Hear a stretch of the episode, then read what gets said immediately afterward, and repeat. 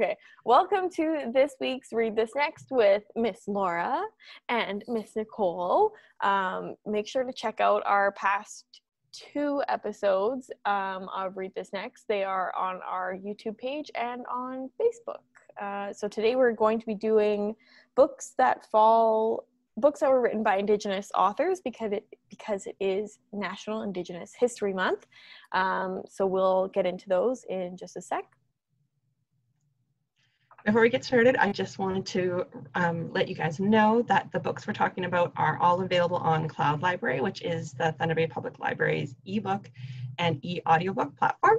Um, so you can get on Cloud Library and access these materials. If you need help, then you can email us at comment at tbpl.ca, or if you need um, help getting a library card or updating your library card. If you don't remember what your PIN is, um, just give us a shout by email and we will be more than happy to give you a hand. Yeah. All right, then let's pop right into our highlights for the week. Um, we've got four, and then we have some recs that we've read. So I'll get right into that. So our first one, uh, as you know, we like to do some teen and some adult ones because teens is for everyone, adult is for whoever wants to read them as well. Um, so our first one is Marrow Thieves by Cherie Dimaline. She's a Métis writer and activist from the Georgian Bay, Georgia, Georgian Bay Métis Nation in Canada. Um, this book sounds pretty cool in my opinion, and this is what the cover looks like we didn't have cover. I know we didn't have covers last week because our printer wasn't working. This and you can see it. like that is a hugely award-winning book. Absolutely. Look at all those awards. That yeah. means it's really good. Canada Reads, uh, GG Books, the Kirkus Governor Prize. Oh, Governor General. Okay, Amy mm. Mathers and Code I can't read that much. It's very tiny, but it won several awards. uh, okay, so I'll describe it. Um, in a futuristic world ravaged by global global warming, people have lost the ability to dream, and the dreamlessness has led to widespread madness. The only people still able to dream are North American North America's indigenous people, and it is their marrow that holds the cure for the rest of the world. But getting the marrow and dreams means death for the unwilling donors.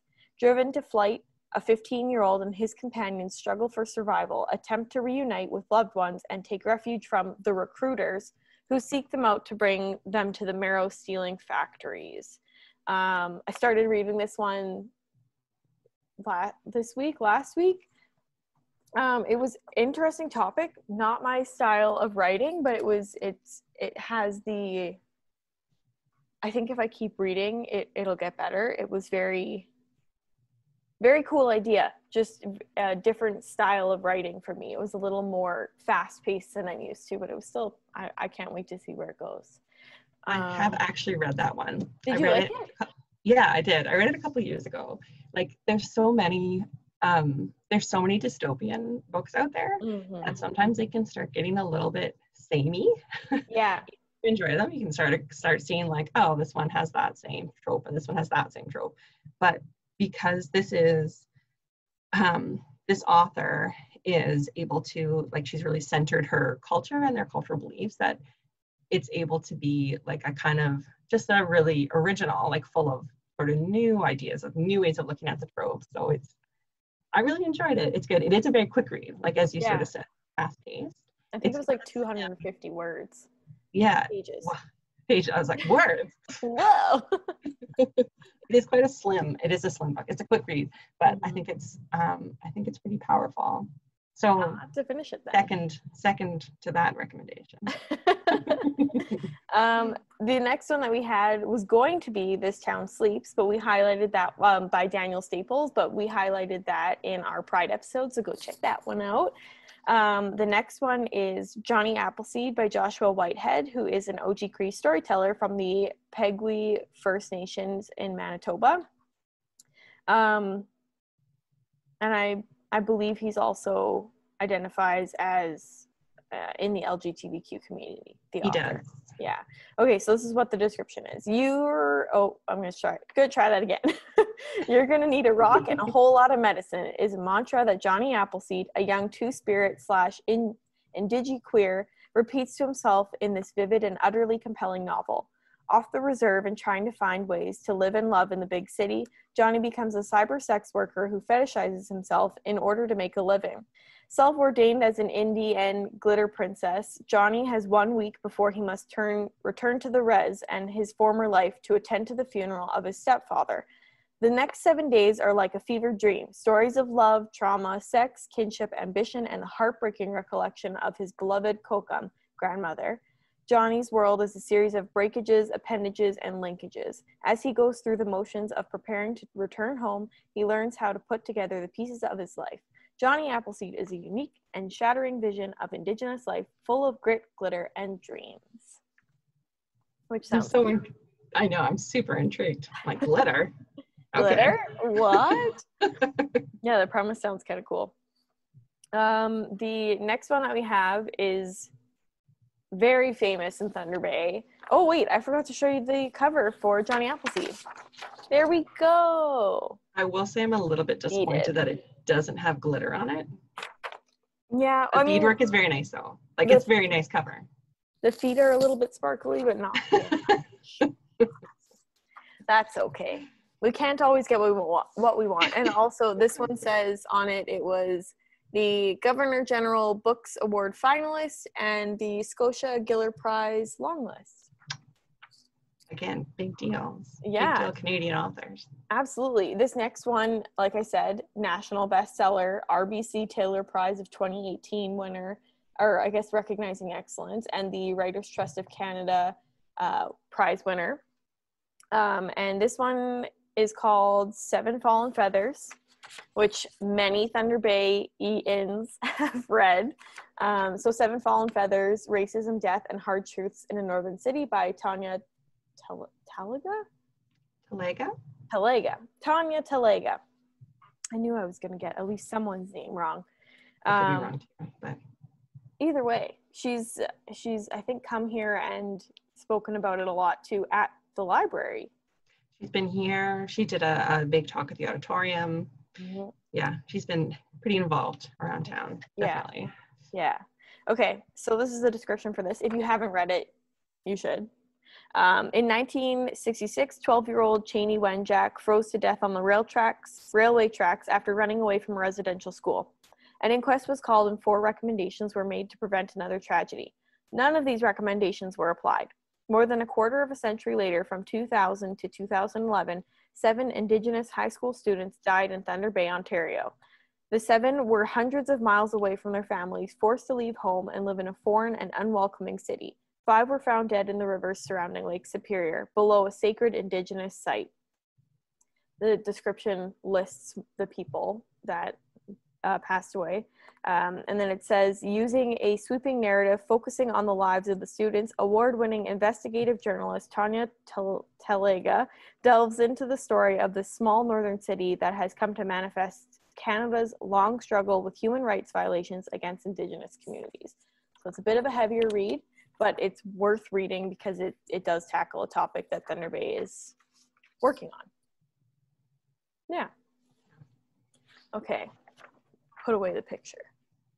Uh, the next one is Those Who Run the Sky, which is a YA one, but it's the I like I, I keep saying this for all books that we talk about, but the idea is just so cool.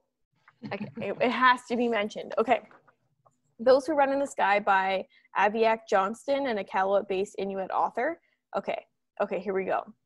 Uh, this is a coming of age story that follows a young shaman named Pitu as he learns to use his powers and ultimately finds himself lost in the world of spirits. After a strange and violent blizzard leaves Pitu stranded on the sea ice without his dog team or any weapons to defend himself, he soon realizes that he is no longer in the world that he once knew. The storm has carried him into the world of the spirits, a world populated with terrifying creatures. Black wolves with red eyes, ravenous and constantly stalking him, water dwelling creatures that want nothing more to snatch him and pull him into the frigid ocean through an ice crack, as well as being less frightening but equally as incredible, such as a lone giant who can carry Pitu in the palm of her hand and keeps caribou and polar bears as pets. After stumbling upon a fellow shaman who has been trapped in the spirit world for many years, Pitu must master all of his shamanic powers to make his way to back make his way back to the world of the living, to his family, and to the girl that he loves. So that one's pretty cute. I think that one's on the the YA shelf in Cloud Library this month. Well, so that's where you can go find it. Yeah, go check it out. Now I'm gonna I'm gonna turn it over to Laura for her rec for the week. Uh, Go ahead, Laura. All right. Okay, so um, I decided that I wanted to highlight the author Louise Erdrich, who is, I mean, not like she really needs my help. She's very well known, but just in case you didn't know, haven't heard of her somehow, she's a really great author. Um, very well known literary author. Like she's been writing for many years. Um, you know, wins tons of awards. Um, very well respected. Books are often best selling. Um, they are truly excellent though, and they're not. They're. I think sometimes there's a bit of a stereotype of literary reads as being like maybe more dry or not as engaging, but that's really not true with her books at all. They tend to be very um, sort of almost conversational. There's a lot of humor, which is, you know, often that's very typical for a lot of Indigenous writers, right? Because like humor is such a part of their culture.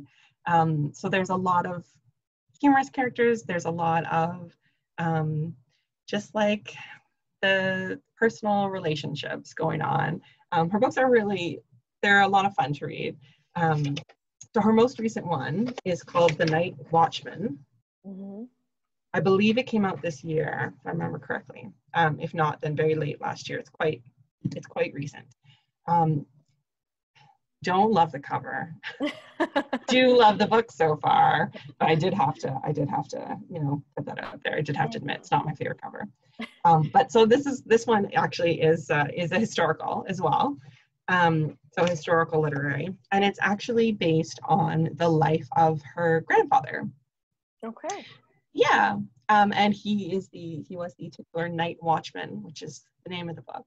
Um, and he worked at, as a night watchman and carried the fight against native dispossession from rural North Dakota all the way to Washington, D.C.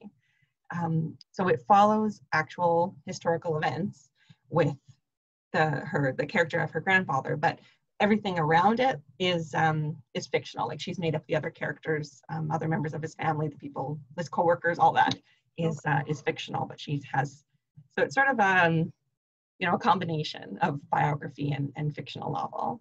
Um, it's really great. And it's, it's one of those, she tends to often have a, a big cast of characters. Um, so we, we have the night watchman character, Thomas, and what he's going through as he's trying to, he keeps his job, and he's also a Chippewa Council member who's trying to understand um, this new emancipation bill that's on its way to the floor of Congress. It's 1953. So he's he's from from far away. He's trying to understand exactly what the point is of this bill and what they're trying to accomplish. And then as he becomes more, um, you know, he he comes to understand what exactly they're trying to do. Now he has to try to find a way to to block it to stop it from happening because it's meant to be um, an, an emancipation bill is what they call it, but it is really a termination that threatens the rights of Native Americans to their land and their identity. Um, and it's asking like how how can the government abandon treaties made in good faith with Native Americans and the quotas for as long as grasses shall grow and the rivers run, which may sound that phrase might sound familiar to you if you've ever read that Thomas King's Green Grass Running Water. Um, really excellent book as well. Anyway, so that's one of our characters we're following is, is Thomas. And then we're also following um, a young woman who's 19 and she works on the reservation, has a job in the factory where Thomas is the night watchman, and you know the things that are going on in her life, and she wants to um, her well her sister is missing in Minnesota. She wants to try and find her. She's worried about her her mother, her brother, her father is you know not around much, and when he is around, everyone wishes he wasn't. One of those. Um, we follow them, but then we also follow like all these other characters, um, and so you can kind of see it's one of those things where you you get to know a character and then you follow another character who interacts with the first one and you have this like sort of um, this inner track knowledge. You understand why that other character is acting that way because you've you've spent time with them already. That's cool. I always love that kind of thing where you're, yeah, where you're getting to know the people and how they fit together in the community. Um, really, uh, I'm I'm about a quarter in, I guess, um, and I'm already really engaged, already really pulled into the world, which is something Louise Erdrich does so well. Um, and so it's uh, they the the themes are um, like love and death, lightness and gravity, and uh, it is as always the the description says that it has elegant prose, sly humor, and a depth of feeling of a master craftsman, which I think is all is very true. Um, as fancy as those things sound, it's also just like a, it's just a, a really great read. Um, tough, some tough topics, certainly some difficult things to hear about and to think about people living through. Mm-hmm. Um, but lots of really, there's also some really inspiring parts, right? Which is just like real life, right? There's always going to be things that are hard, and then there's also going to be people who inspire you and lead you to all sorts of interesting things and ideas and experiences. Um, yeah, recommend this book, The Night Watchman. Re- recommend all of Louise Erdrich's other books, especially I have to give a special shout out to The Last Report on the Miracles at Little No Horse, which is one of her books from years ago. And I think that's the first one of hers I read. It is so funny. it's really good. Very good indeed. Anyway, that's mine. That's my rec for this week. Yeah, That was like five recs in one. It was great.